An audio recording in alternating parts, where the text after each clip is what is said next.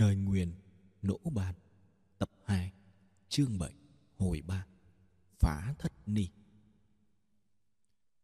Từ giếng trời của chính sảnh, Nỗ thiên nhiễu tiếp tục lặn xuống dưới nước, Nhưng cảnh tượng hiện ra trước mắt Quá ư đột ngột và khủng khiếp, Khiến cô chỉ còn có thể lựa chọn một sách lược theo bản năng. Bỏ trốn. Cô khép chặt ngón tay, Nhanh chóng chìm sâu xuống nước nhưng lần này việc nặn xuống đã trở lên rất tốn sức, rất khó khăn. Vì trong nước bỗng xuất hiện vô số dòng nước ngầm quái lạ, được tạo ra bởi luồng lực đạo quái dị từ khắp thủy vực xung quanh.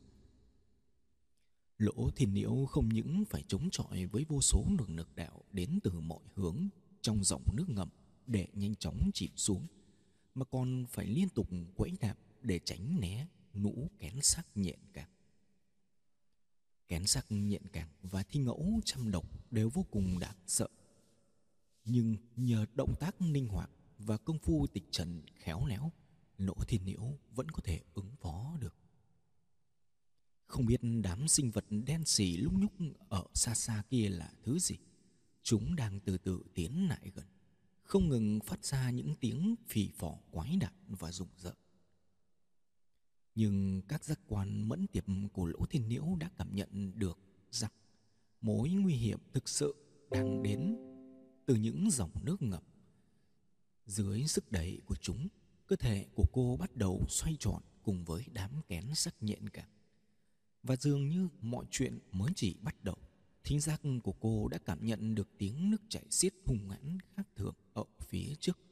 Xúc giác cũng đã nhanh chóng cảm nhận được một sức mạnh kỳ mãnh liệt trong dòng nước xiết.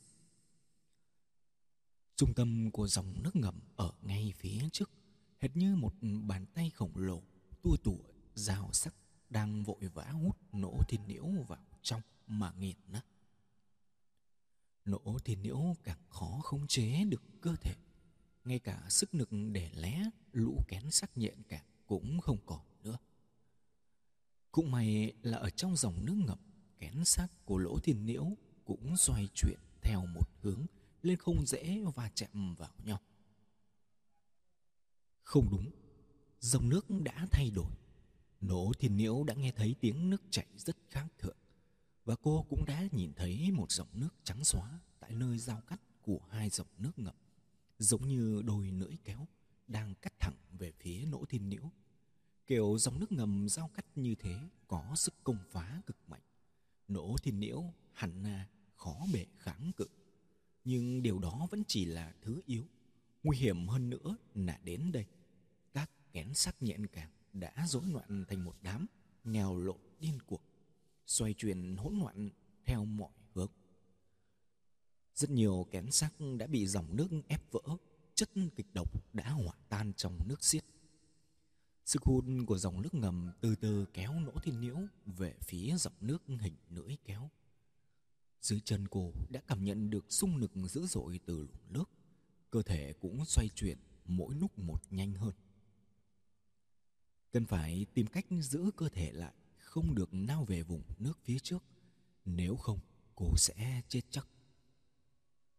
Một phi nhức bạc vụt ra từ ống tay áo của lỗ thiên nhiễu, tốc độ không nhanh trông giống như cái bóng của nhành liễu đang trồng chạch trên mặt nước. Phi Nhữ Bạc đã quấn được một sợi dây xích lủng lẳng bên cạnh ngôi mộ di động. Cơ thể của nỗ thiên nhiễu vẫn tiếp tục di chuyển về phía trước vì sợi dây xích được kéo căng từ từ lên không thể tập trung một nực tại chỗ giữ cô được. Nỗ thiên nhiễu vận nực vào cánh tay đang giữ phi nhữ bạc khiến cơ thể chúi lên được một chút. Phi nhớ bạc từ ống tay áo bên trái cũng bay ra, tiếp tục quấn vào sợi dây xích nhưng ở phía trên một quãng. Sau đó cô giật phi nhớ bạc bên tay phải về, vung tay quấn vào sợi dây xích bên cạnh. Sau đó hai tay cùng vận lực cố gắng kéo cơ thể thoát ra khỏi sức hút của dòng nước ngập. Hai sợi phi nhớ bạc đã bị kéo căng toàn bộ ngôi mộ cũng dùng khẽ một cái nỗ tin nhiễu đã thoát khỏi dòng nước ngầm hình lưỡi kéo nhưng này rơi vào một xoáy nước khủng khiếp hơn nữa. Sức hút của xoáy nước như muốn vặn đứt hai cánh tay của cô, nhưng chỉ ít cô cũng đã cố định được cơ thể. Một mảng đất đá rất lớn từ phía trên ao ao chút xuống, toàn bộ giếng trời tứ thủy quy nhất đã sụp đổ hoàn toàn. Một mảng sáng nớn dọi thẳng xuống nẹt nước xanh đẫm đục ngầu cũng sáng lên nở mờ. Trong vòng xoáy khủng khiếp, Nỗ Thiên Nhiễu cố gắng ngóc đầu lên nhìn về phía trước. Cô đã nhìn thấy một bức tường đá phủ kín rêu xanh. Cô không nhìn thấy thứ gì trên bức tượng nhưng lại thấy rất rõ ở hai bên trái phải và trên đỉnh bức tường có bảy pho tượng ly miêu bằng đá sắp xếp lộn xộn không theo một trật tự gì. Thì ra là đây. Khi đi qua bảy chiếc cầu trên sông Sơn Đường, cô đã không nhìn thấy một pho tượng ni miêu nào. Thì ra chúng ở cả đây. Nhưng đối phương đã dùng những pho tượng ni miêu với mục đích gì? Nếu như họ đã ngộ được huyền cơ ẩn chứa trong bức tranh kia, thì họ phải phá hủy chúng đi mới đúng. Đây chính là thứ mà Lỗ Gia muốn mang tới để đối phó với nong mạch hậu duệ của họ. Không ngờ họ lại cướp về đây, không hiểu là để đối phó thứ gì. Xem ra ông lục nói không sao. Bố cùng của ngôi nhà này chính là Ngự Long Cách. Vậy phải chăng đối phương là hậu duệ Long Mạch giả mạo? Mấy ngày trước, Nỗ Thiên Nhiễu và Quan Ngũ Lang nhận được tin tức đã lấy trộm được một bức tranh từ một khu nhà nhỏ bên lãi hồ thuộc vô tích. Bức tranh có vẽ bảy con cá vàng đầu chẹp và một con tôm, còn lại là lơ thơ vài phiến đá, mấy cọng cỏ nước.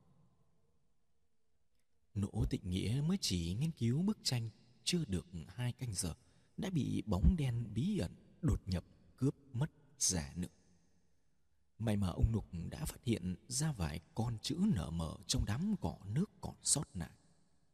Sơn Đường, Nong Đạt. Mấy chữ này đã khiến ông đục nhớ tới một truyền thuyết có liên quan đến một điển cố.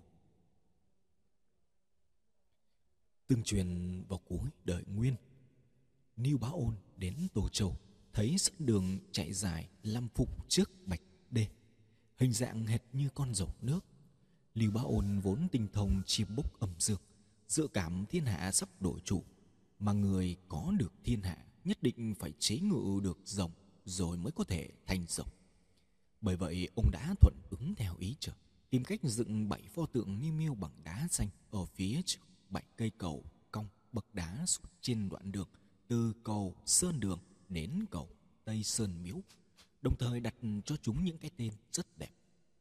Đó là Mỹ Nhân Ni bên cầu Sơn Đường, Thông Quý Ni bên cầu Thông Quý, Văn Tinh Ni bên cầu Tinh Kiều, Thái Vân Ni bên cầu Thái Vân, Hải Dũng Ni bên cầu Thanh Sơn, Phân Thủy Ly bên cầu Tây Sơn Miếu, Bạch Công Ni bên cầu Phổ Tuế. Tương truyền bảy con ni miêu giống như những chiếc khóa lớn ngàn cân có khả năng khóa chặt thân rồng. Niêu bá ôn phá phong thủy, khóa chặt long hình nhằm giúp cho nhân vật ngựa long càng dễ thành công. Đây cũng chính là truyền thuyết thất ni hóa sơn được. Xem ra bảy con cá vàng đầu trong bức tranh tượng trưng cho bảy con ni miêu, còn con tôm nhỏ tượng trưng cho rồng. Nhưng không biết có phải là chỉ sơn đường hay không. Thế là dưới sự dẫn động của ông Nục vốn là dân bản xứ, người nhà họ Lỗ đã tìm kiếm nhiều lần, cuối cùng đã tìm ra được khu vườn làm đúng vị trí nông đạp, tức túi mặt rộng Tại sông Sơn Đường có hình rộng nhưng lại không tìm thấy bảy con ni miêu có thể khắc chế đối phương.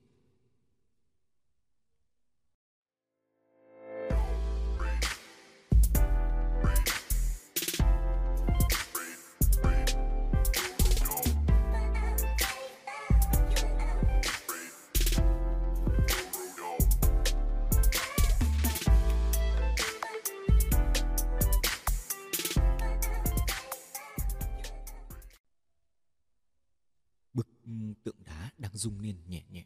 Bởi vì động lực tạo ra dòng nước ngầm chính là xuất phát từ bức tượng đá. Không chính xác hơn là chúng xuất phát từ bảy con ni miêu. Không ngờ bảy con ni miêu lại chứa đựng một nguồn năng lượng lớn mạnh đến thế, khuấy đảo dòng nước thành những vòng xoáy vô cùng hung hãn. Tại sao những pho tượng ni miêu lại có nguồn năng lượng mạnh mẽ đến vậy? Nỗ tiền liễu biết rằng điều này là hoàn toàn có thể lúc ở trên núi nông hồ, cô đã từng nghe tổ thiên sư vốn đang bế quan kể về một phương pháp, đó là lợi dụng bảo bối vốn được cao nhân đời trước khai quang yểm bùa để chấn áp những vật hung hiểm, dùng ý cổ để điều khiển, sẽ khiến chúng phát ra một nguồn năng lượng cực lớn. Những phương pháp này rất khó khống chế, vì cao nhân đời trước sử dụng đạo pháp, còn kẻ lợi dụng đời sau lại dùng tà dùng ý cổ. Tương truyền, cổ là những loại trùng độc do con người nuôi dưỡng, có thể dùng để điều khiển hoặc sát hại những người bị trúng cổ. Sau dùng để chỉ bùa chú, vu thuật nói chung, ý cổ, tức là dùng ý nghĩ tà độc để điều khiển. Sau khi triều minh khai quốc có vị pháp sư đến từ vùng lam cương đã đưa phương pháp cổ chú bản mệnh kết hợp với phương pháp này. Đương nhiên, đây cũng là một loại tà thuật. Cách thức của nó là dùng ngày sinh bản mệnh của con người kèm theo máu, tóc của họ để biến thành một loại bùa kết hợp với ý cổ cùng đưa vào trong bảo bối. Khi đó, năng lượng của bảo bối sẽ có mối liên hệ mật thiết với suy nghĩ, thể thực vào huyết khí của người này hay nói cách khác, sinh mệnh của người này và năng lượng của bảo bối đã hòa thành một thể. Hiển nhiên, bảy con linh miêu ở đây cũng được áp dụng phương pháp đó. Lỗ thì nếu biết, nếu muốn thoát thân, cần phải tránh xa bức tường này. Mặt khác, cô cũng thấy mình cần phải mang theo cả ngôi mộ kia đi. Nếu không có lũ quỷ, nước kéo dẫn mộ, thì hy vọng sống sót của cô sẽ sụp đổ hoàn toàn nhưng rõ ràng lũ quỷ nước rất khiếp sợ bức tường. Chúng đã bỏ chạy rất xa, giống như đã chạy trốn khỏi làn nước lạnh lúc nãy. Không dám men bằng lại gần ngôi mộ nữa. Vì vậy, lỗ thiên nhiễu buộc phải sử dụng phương pháp khác.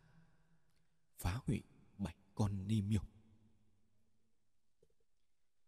Để phá hủy được bảy con ni miêu mang trong mình một nguồn năng lượng cực lớn, cần phải lựa chọn được một góc độ thích hợp để tiếp cận với bức tường như vậy cần phải xác định được phạm vi và quỹ đạo phát tán năng lượng của chúng, sau đó tìm ra một khoảng trống. Điều này có vẻ không hề khó khăn với nỗ thiên liễu. Cô nhắm mắt lại, ngưng thần, tĩnh khí, sử dụng toàn bộ thân tâm để cảm nhận về phương hướng và trạng thái của dòng nước xoáy tròn trong thủy vực. Cô đã phát hiện ra một điều đáng mừng. Năng lượng của một con email đang suy yếu nhanh chóng mở ra cho Nỗ Thiên hữu một khoảng trống để tiếp cận đến bức tường. Nhưng tại sao năng lượng của Limil lại suy yếu đột ngột như vậy? Liệu có phải đó là mồi nhự của đối phương? Rất nhanh, năng lượng của con Limil đã hoàn toàn cạn kiệt. Dòng nước xoáy quanh nó cũng biến mất tăm. Xuất hiện tình huống này chỉ có một khả năng duy nhất. Nỗ thì nhiễu từng nghe tổ thiên sư núi long Hổ nói rằng cổ chú bản mệnh kết hợp với con người và bảo bối thành một thể. Người chết, bảo bối cũng chết theo. Bảo bối bị hủy, người chết cũng hết đời. Còn Ni Miêu đã cạn kiệt năng lượng, chứng tỏ người mang bản mệnh này đã chết. Nỗ thì Nhiễu lần lượt nhảy hai sợi phi nhức bạc đang quấn trên dây xích ra. Dòng nước xoáy nhanh chóng hút cô lại gần bức tường đá. Nỗ thì nếu không để mình bị cuốn vào trung tâm của vòng xoáy, cơ thể của cô xoay tròn dưới tác động của hai nguồn lực đạo. Nếu dốc hết toàn lực để vùng vẫy và quát nước, có thể lao được sang bên cạnh. Kết quả đúng như dự liệu. Nỗ thiên liễu đã thoát ra khỏi xoáy nước với sức hút kinh hoàng. Nhưng sau khi thoát ra, tình trạng lại không giống như cô dự liệu nỗ thiên nhiễu không thể lọt qua phạm vi của con ni miêu đã cạn kiệt năng lượng, mà lại rơi vào một dòng xoáy nước ở phía trên phạm vi này. Đây là một xoáy nước lớn hơn nữa, dữ dội hơn nữa, được tạo ra bởi hai dòng nước ngầm hợp lại. Chắc chắn với khả năng của mình, lỗ thiên nhiễu tuyệt đối không thể thoát được hiểm cảnh này nhưng dường như ông trời đang đứng về phía cô. Dòng nước xoáy bỗng đột nhiên yếu đi. Một trong hai dòng lực đạo đã biến mất. Nỗ thiên nhiễu phản ứng cực kỳ nhanh nhạy. Cô lập tức chấp lấy thời cơ, thuận theo hướng suy giảm chóng vánh của luồng đạo lực. Lại một lần nữa, thoát ra khỏi vòng xoáy. Thoát được khỏi vòng xoáy, nỗ thiên nhiễu liền đặt chân xuống bên cạnh con ni miêu đã cạn kiệt năng lượng đầu tiên. Con ni này làm sán bên cạnh con ni vừa mới mất hết năng lượng. Lỗ thiên nhiễu không lập tức hành động, mà quan sát thật kỹ xung quanh, để dự tính xem liệu có gây hậu quả gì bất lợi với mình hay không. Mặc dù trước mắt tối tăm, nhưng cô cũng đã thấy được một cảnh tượng vô cùng choáng ngợp. Những con ni miêu còn lại đang cùng lúc phóng ra rất nhiều dòng nước xoáy dữ dội, đan xen, chằng chéo với nhau, tạo ra vô số luồng nước ngầm hỗn loạn, nạp đảo điên cả một thủy vực rộng lớn. Nỗ thiên nếu cảm thấy tình hình trước mặt chưa gây bất lợi cho mình, nhưng cô vẫn không dám đến gần những con ni miêu còn lại. Cô chỉ đứng từ khoảng cách khá xa mà phóng phi nhớ bạc ra quấn chặt lấy phía dưới chân của một con ni miêu tràn đầy năng lượng sau đó vận lực kéo thật mạnh về phía mình. Cô mơ hồ nghe thấy một tiếng đàn bà rú lên thảm thiết. Mơ hồ nhìn thấy một thân hình đàn bà sãy rụa co giật. Cũng mơ hồ ngửi thấy mùi máu tanh tưởi sộc xa từ miệng con ni miêu.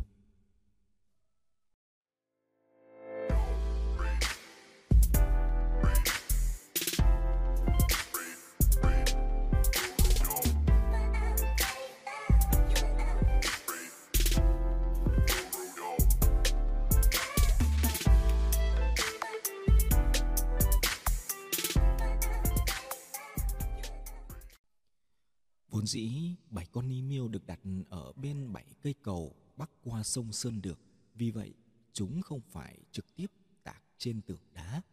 Để đặt chúng tại đây, chắc chắn người ta phải dùng đến một phương pháp cố định lão khắc Nhưng mức độ kiên cố hẳn phải kém xa so với điêu khắc trực tiếp.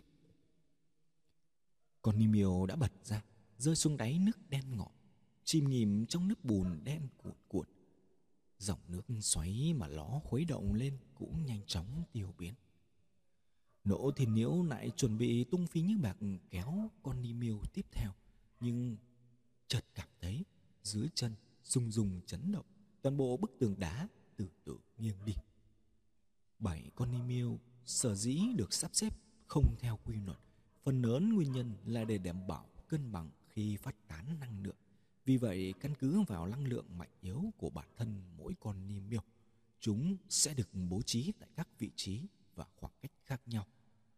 Bây giờ chỉ còn lại bốn con ni miêu, nguồn năng lượng cực lớn đã không được cân bằng nên đã xô đẩy bức tường đá nghiêng ngả muốn đổ. Nhưng dường như bức tượng cũng đột nhiên có được một nguồn năng lượng khiến bản thân cô cũng tự rung nắc mỗi lúc càng thêm kịch liệt rêu xanh bám trên tường bong chốc từng mảng lớn để lộ ra chất đá trắng như tuyết lan tỏa một sắc xanh mờ huyền ảo. Bức tường đá vẫn tiếp tục nghiêng đi rồi từ từ đổ xuống trong sự lưng đỡ của làn nước. Nỗ thiên nhiễu không đổ theo xuống bức tường. Cô liên tục đạp nước để giữ cơ thể ở nguyên chỗ cũ. Khi bức tường từ từ đổ xuống, Đỗ Thiên Liễu nhìn thấy ở phía sau có một hình rồng chạm trên mặt đá tỏa ra ánh sáng trắng xanh. Sau những làn sóng dập dờn, trông bức điêu khắc sống hệt như một con rồng thực. Thì ra, đây chính là một bức tường tỏa long, tức hóa rồng. Bảy con ni miêu hóa chặt một con rồng thực nhưng giờ đây thất ni tỏa chân nông đã biến thành long ly cùng hủy diệt. Lũ quỷ nước vừa nãy không biết núp ở đâu, giờ lại thình lình xuất hiện như những bóng ma lập tức kéo lấy ngồi mộ nhanh chóng bơi về phía trước.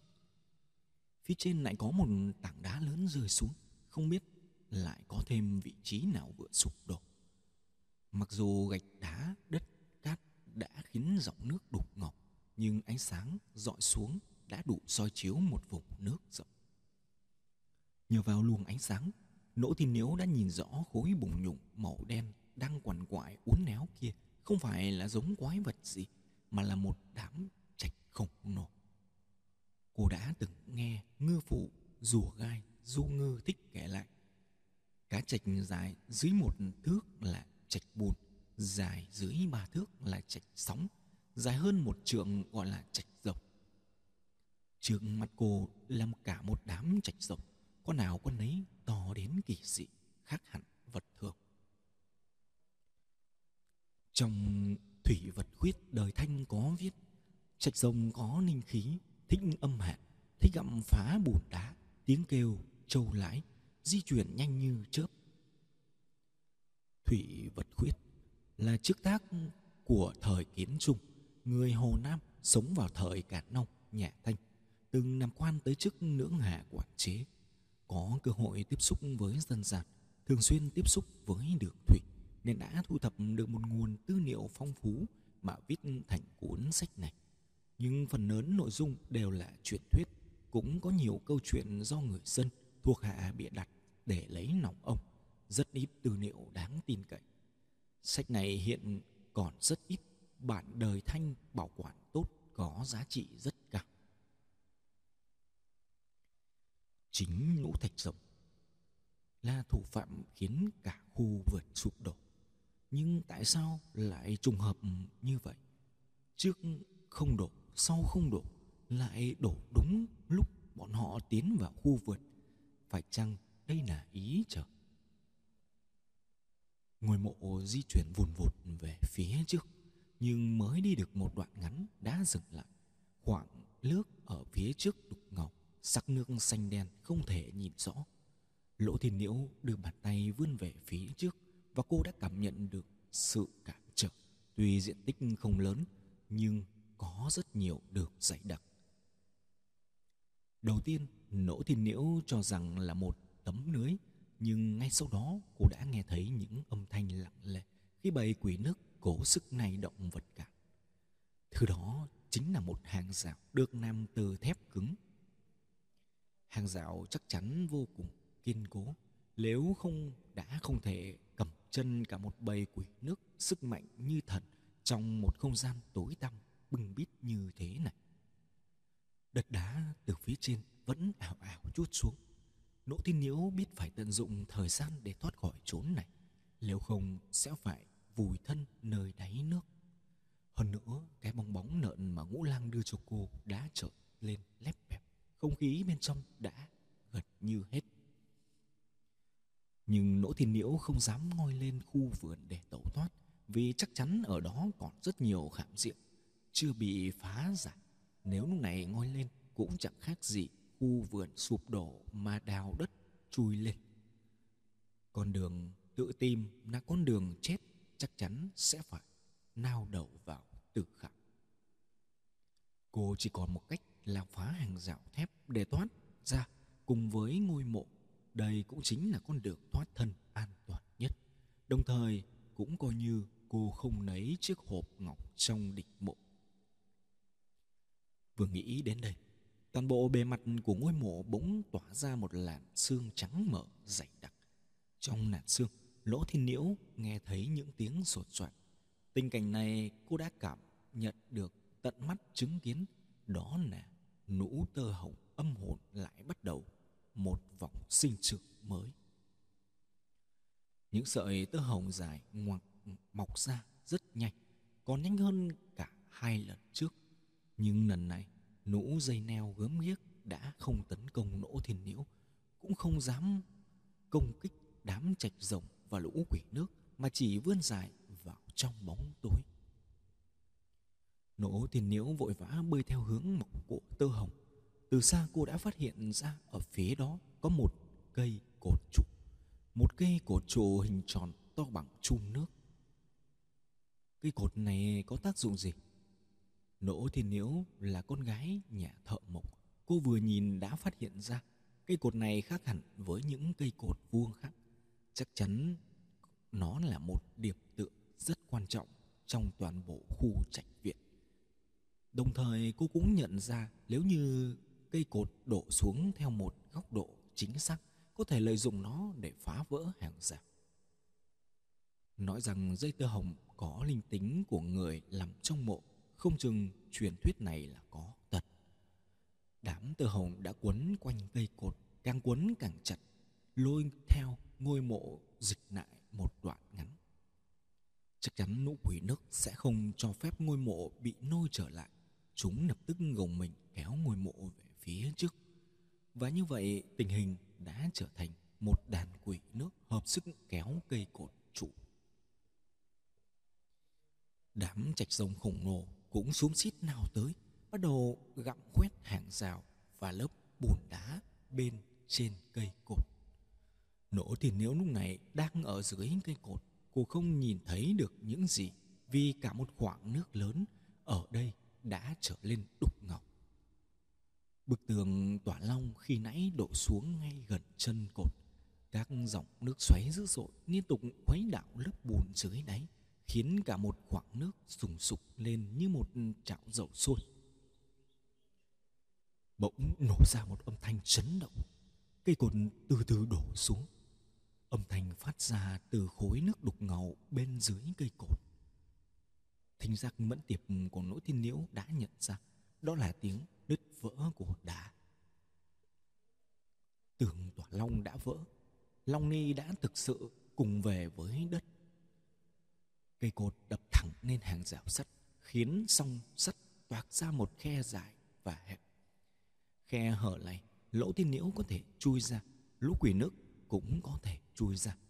Thế nhưng ngôi mộ di động không thể nọt qua nỗ thiên nhiễu bơi đến khe hở, rồi quay đầu nhìn lại. Nũ quỷ nước vẫn yên lặng bất động, chỉ hấp háy đôi mắt, nhìn cô, không hề có ý định bám theo. Xem ra lũ quỷ nước không bao giờ chịu rời ngôi mộ không thể lọt qua. Chúng cũng không nhất quyết, không bỏ đi. Chúng không đi, nỗ thiên nhiễu cũng không thể nhận biết được hướng đi dưới nước. Cô nhìn vào chiếc bóng lợn xẹp nép trong miệng có lẽ còn một hơi thở, cũng có lẽ chỉ đủ lửa hơi thôi. Thôi thì hãy gắng thử xem có con đường nào khác hay không.